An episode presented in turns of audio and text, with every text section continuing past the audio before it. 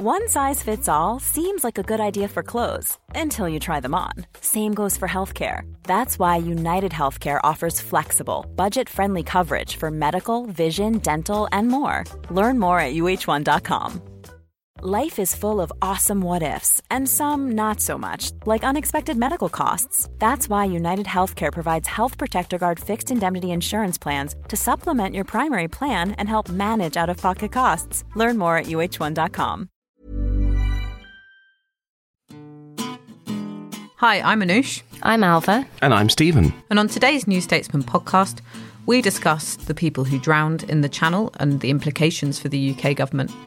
And you ask us Did the Shadow Northern Ireland Secretary Louise Haigh, make a gaffe when she said that Labour would remain neutral on a border poll?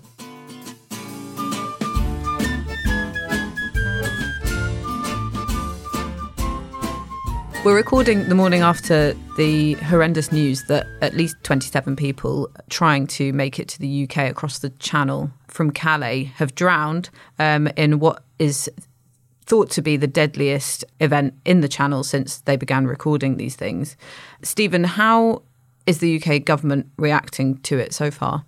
Well, the UK government's reaction is basically t- to go, this is this is so terrible, this is awful. We're going to keep doing the same things that we've done before. I'm shocked and appalled and deeply saddened by the loss of life at, at sea in the in the Channel. But I also want to say that this disaster uh, underscores how dangerous it is to cross the Channel in this way, and that's why it's so important that we. Uh, accelerate, if we possibly can, all the measures contained in our borders and nationalities bill so that we distinguish between uh, people who come here legally and people who come here illegally.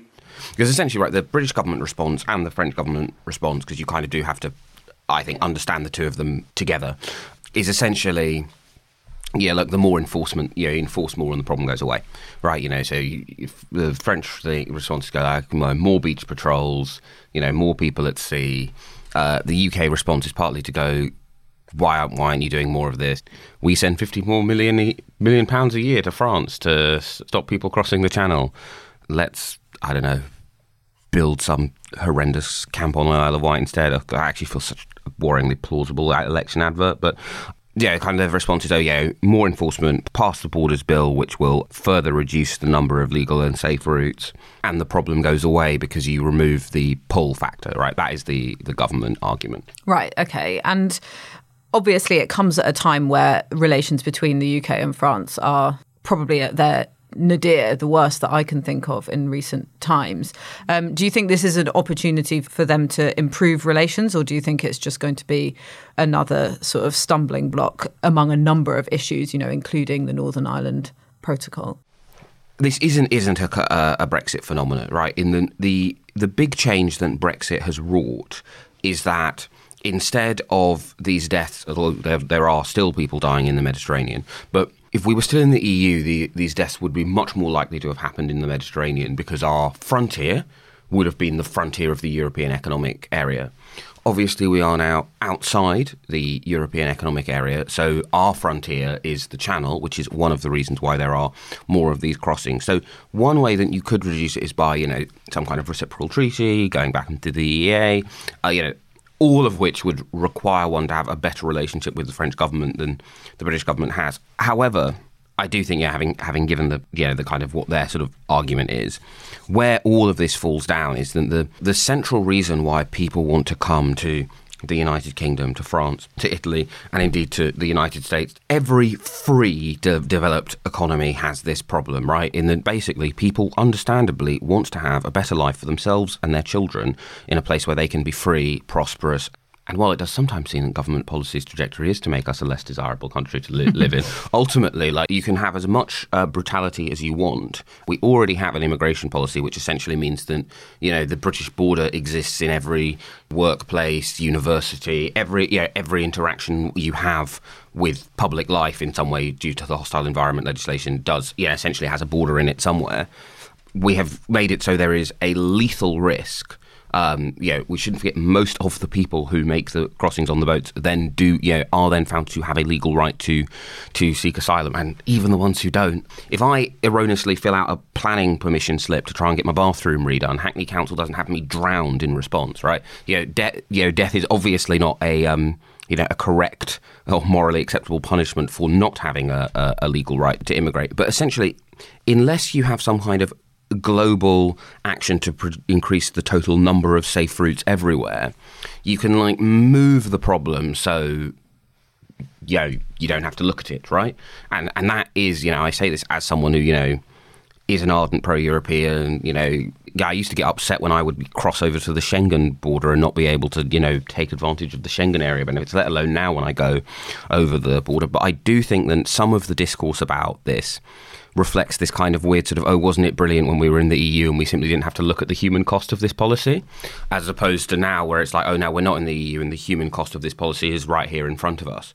But if you want to tackle the policy you do have to have a a global response to create more safe routes yeah, absolutely. I think I think some of the arguments that you know it's worse under Brexit. I get why people are making them because it's harder for us to cooperate with European countries, including France, because of the ongoing fallout from from Brexit. But I don't agree that it was all wonderful beforehand. I went to the Calais jungle camp um, in 2016, and you know that was before Brexit had happened, and even the routes through our treaties with the EU that were were available then to, to migrants were were impossible for them to use. You know, family reunification provisions, and and of course the reciprocal thing, the Dublin arrangement, where uh, people would be sent back to their sort of first safe country in, in the EU that they landed in w- wasn't working either. So, you know, some of these arguments are disingenuous that the, these kind of things wouldn't be happening if we were still in the EU. I think that that sort of adds to the main argument that you, you've made, Stephen, which is really it is inevitable that people are going to want to come here and they're going to put themselves in danger to do so because they're desperate to do so. The vast majority of asylum seekers in Europe do seek asylum in other European countries. Like asylum um, applications in France are much higher than they are in the UK. I think it's less than 3% of as- asylum seekers in Europe want to come to the UK. So already it seems to be a little bit overstated by politicians who are trying to suggest that sort of everyone's coming through Europe to come to the UK and we have to somehow put them off. If you don't have those safe and legal routes, which have been, you know, closing, if you look at the way that the UK's resettlement schemes work, they have been closing the Dubs Amendment, which was supposed to bring child refugees over to the UK. We only brought over 350 and it was closed in 2017. And there's, you know, nearly 100,000 child migrants in, in, in, in Europe. Um, so if you look at the way that those kind of schemes haven't worked and that safe legal routes aren't there and the, and the catch 22 for migrants who are, you know, in Calais waiting to waiting to come to the UK by whatever method they can they can't apply for asylum until they put themselves in danger and use one of these so-called illegal routes. Um, and the Nationality and Borders Bill is only going to make that more difficult, and it's also going to make it more difficult for people who try and rescue them as well, because they've taken away the language that you would be prosecutors if, if you were doing it for gain. So that puts some um, sort of sea rescue services in a potentially grey area. So as long as you make it difficult for people, they are going to put themselves in danger and they are going to drown. So I do think the only real solution to this, if politicians are being honest with themselves, is to make it easier for people to come over, apply for asylum, and have their asylum claim processed in a timely way, because there's a huge backlog at the moment as well. And you know, there is something about the demonisation of the kind of people who are who are trying to trying to seek sanctuary here, which is which has been uncomfortable in the past. What we are seeing, and all the data and evidence has shown this, so in the last 12 months alone, 70% of those individuals that have come to our country illegally via small boats are single men who are effectively economic migrants. They are not genuine asylum seekers. They are literally elbowing because they're able to pay the smugglers, they're able to get in contact with the gangs, whether it's in northern France or actually in Germany. These are the ones that are elbowing the women and children who are basically at risk and fleeing persecution. We played those comments from from Priti Patel. Like you say, this distinction between economic migrants and refugees, I think, is a bit of a disingenuous one. If you feel that you're so hard up financially that you're going to put yourself in a little dinghy and travel across a, a, shipping lane to try and get somewhere to to make yourself more sort of financially better off, then that means that you are trying to escape something terrible. Like my, my so my dad fled Lebanon uh, when he was 21 on a little boat filled with watermelons that he snuck onto from Beirut to Cyprus because he was desperate to flee war and you know the schools are closed and the universities are closed and there was bombing and stuff and people don't leave their families and their homes and their heritage to do that unless they're desperate. And, you know, one other thing that the government could think about is trying to, instead of demonizing, using sort of difficult language about people who are trying to come over, is to perhaps make them more palatable to the UK public that we know can be very skeptical about migration you know, asylum seekers aren't allowed to work mostly uh, when they come here when they're waiting for their claim to be processed. So why not change that?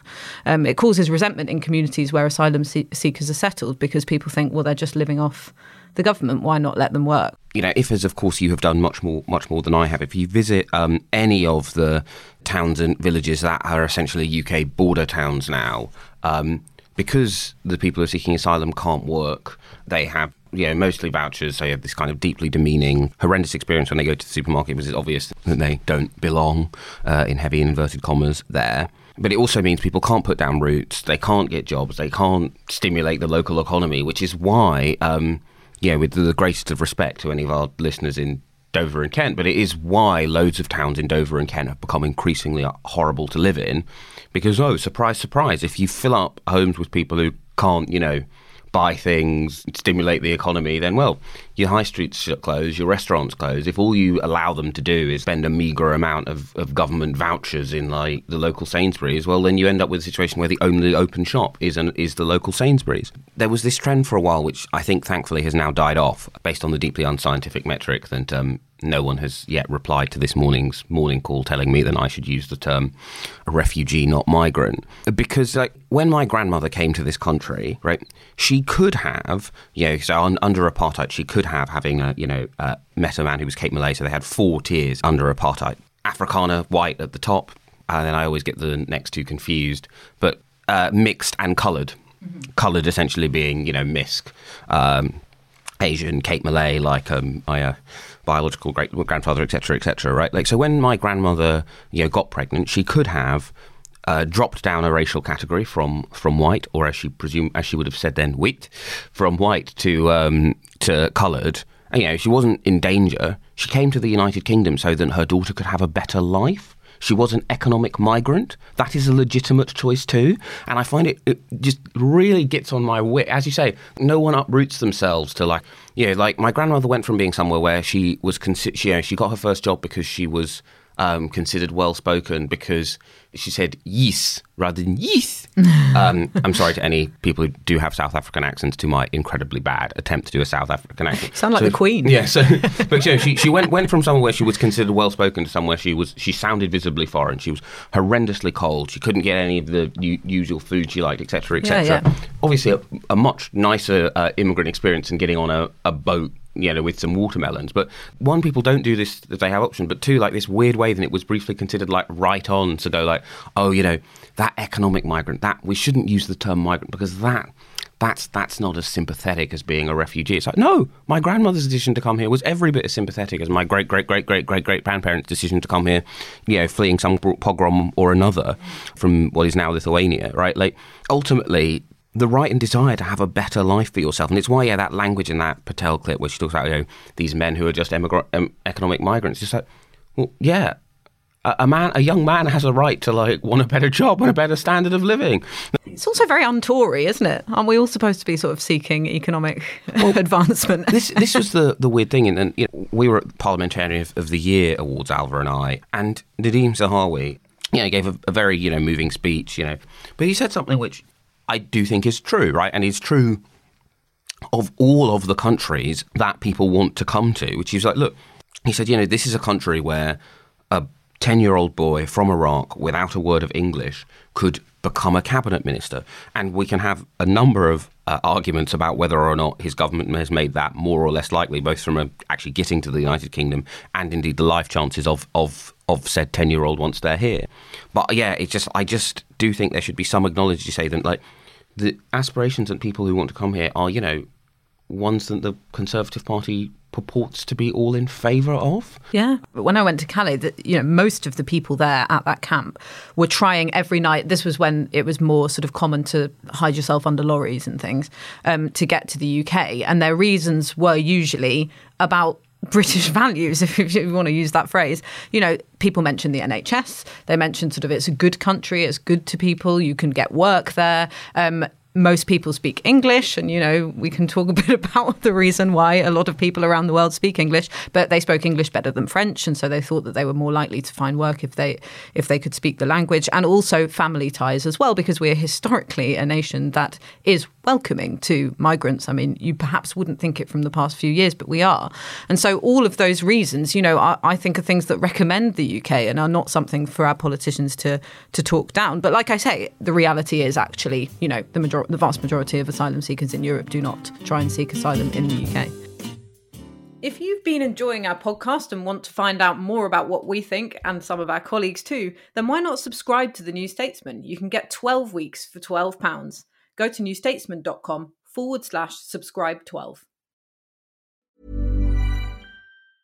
A lot can happen in three years, like a chatbot may be your new best friend. But what won't change? Needing health insurance. United Healthcare Tri Term Medical Plans, underwritten by Golden Rule Insurance Company, offer flexible, budget friendly coverage that lasts nearly three years in some states. Learn more at uhc.com.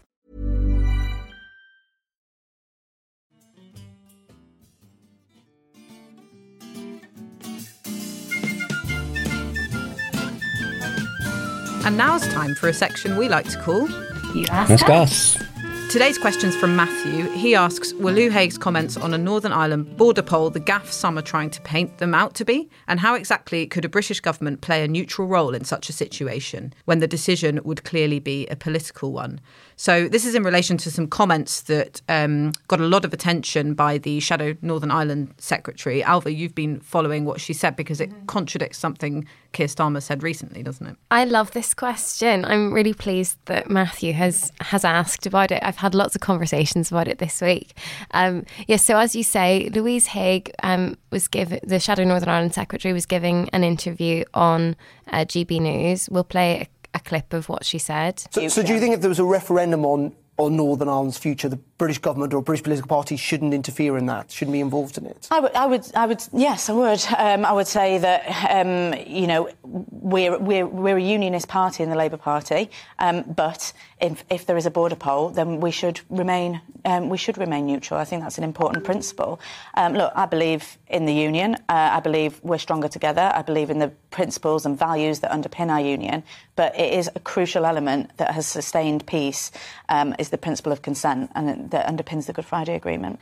Uh, so this is really interesting. This is perceived as as a huge gaffe, as as the questioner has pointed out, basically indicating that Labour wouldn't be making the case for the union if there were to be a border poll um, over whether to have a united Ireland or not.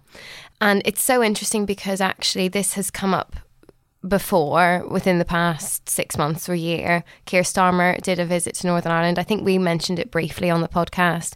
Um, and and during that, he gave an interview to Enda McClafferty, the political editor of BBC Northern Ireland, who had him by the proverbials in an interview, asked him what his position would be on a border poll. The, this didn't come through in the edit. They edited it down, but I heard that he asked him about 20 times wow. what the position would be. And so Keir Starmer said quite a few times, you know, that's up to the people of Northern Ireland a lot.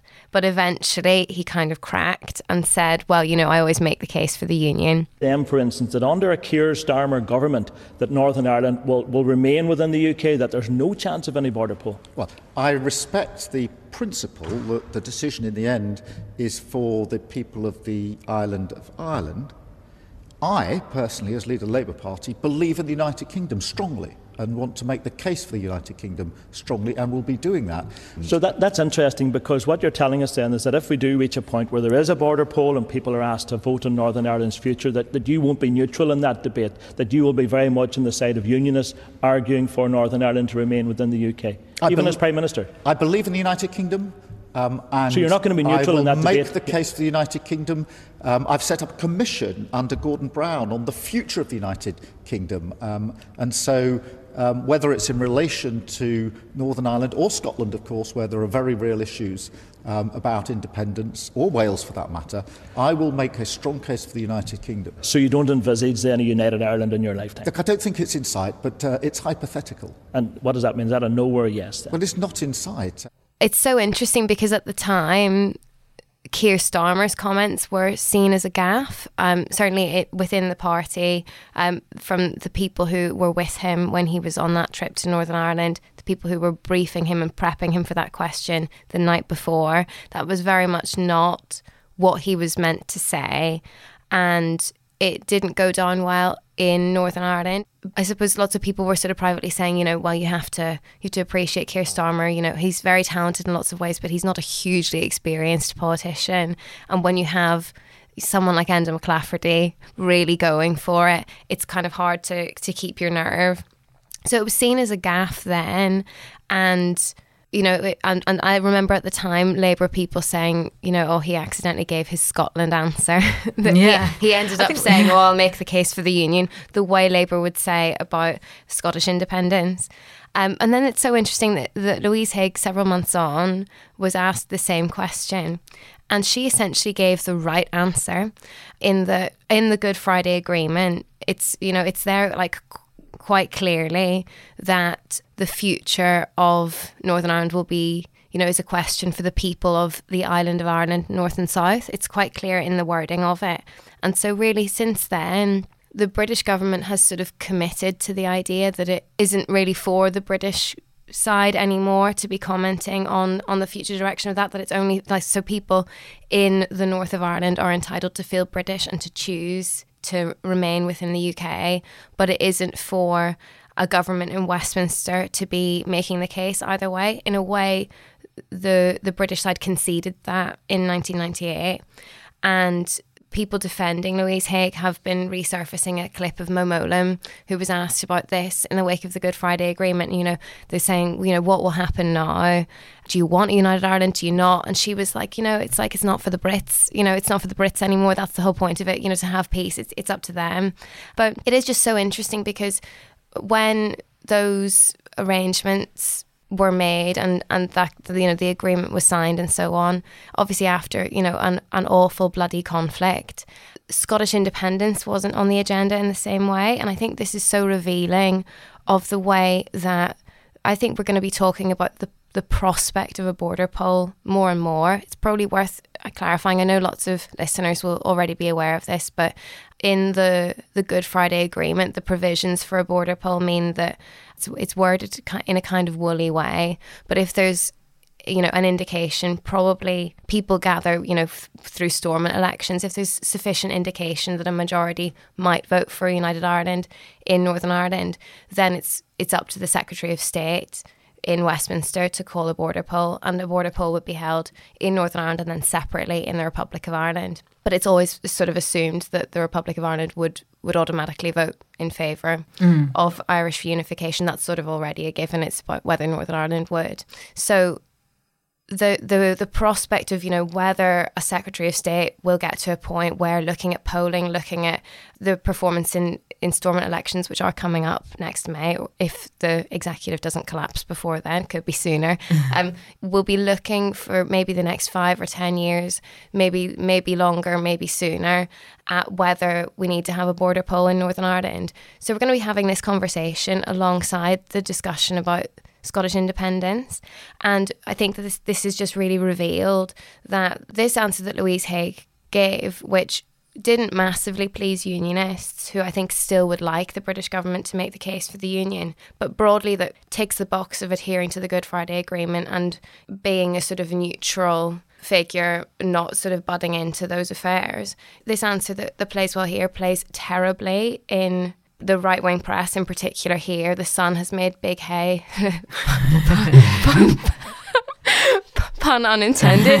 the Sun has made hay of that one. And um, I think that'll be rumbling on. Like any time Labour tries to make the case for the union in Scotland, but not in Northern Ireland, it'll be really tricky. And then Keir Starmer, having essentially made a gaffe on this himself months ago, it was really perceived that way at home and it was how it was viewed internally. He ended up getting it right in terms of um, the the wider British media landscape, and so it's just so interesting that there's sort of no easy position on this for Labour, and we're going to be having a discussion about Irish unity for I think the next decade alongside Scottish independence, and that'll be really tricky for I think all of the parties in Britain to navigate, but especially Labour. I, I'm I'm never convinced, and it is as difficult for Labour as Labour have kind of managed to make it seem, right? Mm. And then you're right. Then essentially you have this weird situation where the Labour leader is just wrong in terms of the, the policy for all the reasons you've just laid out, and then the relevant shadow cabinet minister who's given the answer then is absolutely right in terms of the policy, but turns out to be wrong in terms of the politics. But whatever one thinks of the case for Scottish independence more broadly, an argument that the Labour Party should feel more comfortable landing on and reiterating is do you know what?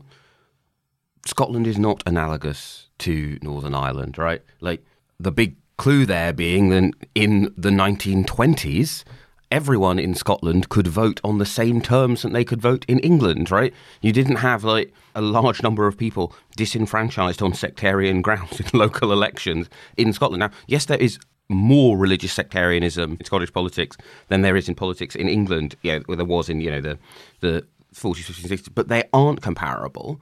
And ultimately, I think just as I think Labour politicians should feel more fluent and more able when you know, and actually loads of um, loads of very thoughtful SNP MPs will very openly go. It is disgusting and ridiculous when nationalists talk as if like the empire was this weird thing that happened to Scotland without its interest, consent, or involvement. There are lots of, of SNP politicians and even and many many more uh, puns in the Green Green Party in Scotland who will explicitly sort of take that stuff on.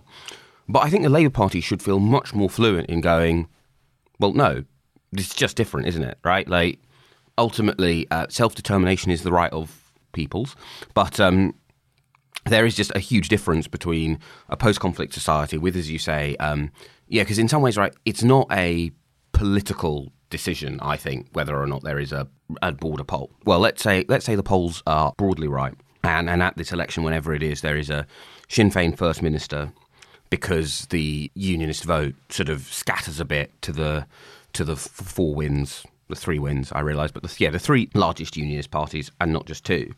Well, you can kind of make an argument that maybe possibly there might be one, but it's a pretty thin one, I, I, I, think. But in any case, right, it's not a political argument. It's a like, has this legal requirement been met? Scotland is not a post-conflict society, and yeah, I think it's a it's a really interesting example of how, and this is partly, I think, a change in broadcasting norms. In that, part of the problem uh, is that in the '90s, even politicians just got to speak longer without being interrupted. They, they, they would have been able to do the, well, look, this is different for this reason.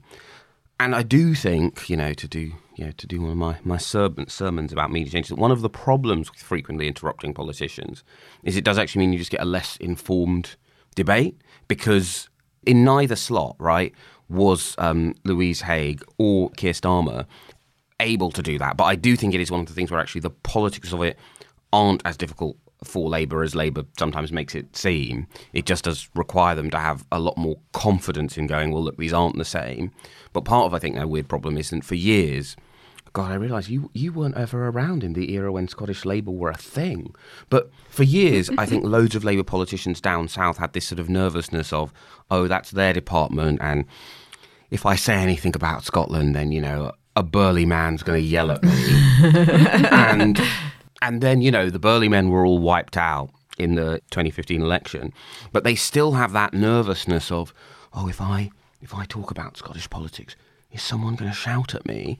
Uh, which is a real problem for a party that wants to revive in Scotland and does want to make an argument for the union in Scotland yeah, because I, I, did. I do think the origin of Keir Starmer's gaffe was that this is someone who knows knows and feels, I think, comfortable talking about the issues around Northern Ireland much more than he knows and feels comfortable about mm. talking about the issues around Scotland. Which ironically led him to under pressure. The thing uh, listeners will will have missed is that Ailbhe th- feels about Northern Ireland, Northern Ireland journalists the way I do about North London's delis. uh, like she's, she's glo- McClafferty. yeah, she glows with patriotic pride every time she thinks of them. But it was really interesting how under pressure you saw Keir when I understand. Uh, yeah, he basically was like, "Oh, I'm scared of Scottish politics." and that is a big problem for them that they're scared of Scottish politics. I think. It's funny though as well that I mean, in in the one sense, if there's a border poll, then the position of the Labour Party here is the is is the is it's kind of the it's kind of the least of everyone's worries. But but it is it is I think interesting. I think it is a, a little bit politically difficult. I think the the position that the British government will take will be quite interesting because this British government really has taken a, a, firmly unionist position on lots of issues regarding Northern Ireland. Um, I think you know Brandon Lewis doesn't even treat the SDLP with a tremendous amount of respect, I would say, in the House of Commons. He's very firmly unionist and sees himself aligned with that, which makes sense in terms of you know the politics of it. David Cameron did an alliance with the UUP in in 2010 um, for the general election, which didn't go very well. So you know the there's always a delicate dance between the British government sort of being a neutral actor on this versus having a unionist stake in Northern Ireland. That's always been a bit tricky. And so it seems like if there were a border poll tomorrow, this this Conservative government would be quite tempted to make a strong case for the union and and would see Northern Ireland through the same prism as it as it would Scotland in terms of we don't want to preside over the breakup of the union. And then I think that by the same token, if Labour ended up being in government, if this happened in five or ten years, would it sit on the fence and essentially preside over the reunification of Ireland, the, the loss, quote unquote, of Northern Ireland from the United Kingdom. I think that is quite tricky, especially because there is a spectrum of opinion on that within Labour. So you have this quite pro union position that they adopt on Scotland. Mm. Um, versus, you know, you look through the shades of opinion on the party, people like Louise Haigh making a very strong case for neutrality in the Good Friday Agreement and that strong Labour tradition of Mo Mowlam and so on, and the their role in the Good Friday Agreement and that being this this proud Labour heritage. But then, you know, through shades of the party, you have you do have people on the left of the party who wouldn't even see their sister party in Northern Ireland as the S, as the SDLP. They would see it as Sinn Féin. Mm. You know, there, there's there is a, a strand of Irish republicanism within um, the Labour Party as well, and so actually reconciling that from quite strong ties to parts of the Irish Republican movement on the left of the Labour Party versus a pro union position on Scotland that you hear from Keir Starmer. I think that's quite tricky and it's not going to be top of the agenda but on this I really agree with Harry Cole from The Sun that he said you know it's it's not a burning issue right now but this will be bubbling on for years. I think it will be really interesting. And of course you've been focusing on a completely different story in this past week haven't you Ailbhe Yes, I've been slightly in the story. And so I just wanted to acknowledge that briefly and say thank you to lots of really kind colleagues, firstly, um, but also really kind New Statesman podcast listeners and readers who have been in touch. If you have no idea what I'm talking about, I have written about it in this week's issue of the New Statesman magazine, and it's also online.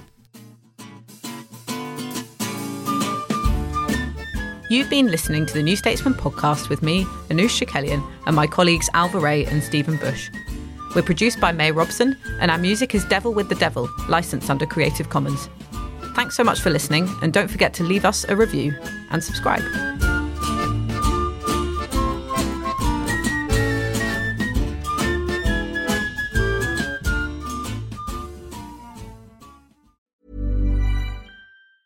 Confidence starts with loving who you are. And when your skin feels nourished and glows on the outside, you naturally radiate confidence from the inside. Give your skin a glow up with Osea's clinically proven Mega Moisture Duo. This ultra hydrating body care features two of Osea's best sellers, Undaria Algae Body Oil and Undaria Collagen Body Lotion. These seaweed powered heroes use skincare level ingredients normally reserved for your face for results you can see and confidence you can feel. Osea has been making clean, clinically proven seaweed infused face and body care products for over 28 years. This luxurious skincare is vegan, cruelty free, and climate neutral certified, so you never have to choose between your values and your best skin. Glow from the inside out. Get 10% off your first order with code GLOW at OseaMalibu.com. That's O S E A Malibu.com code GLOW.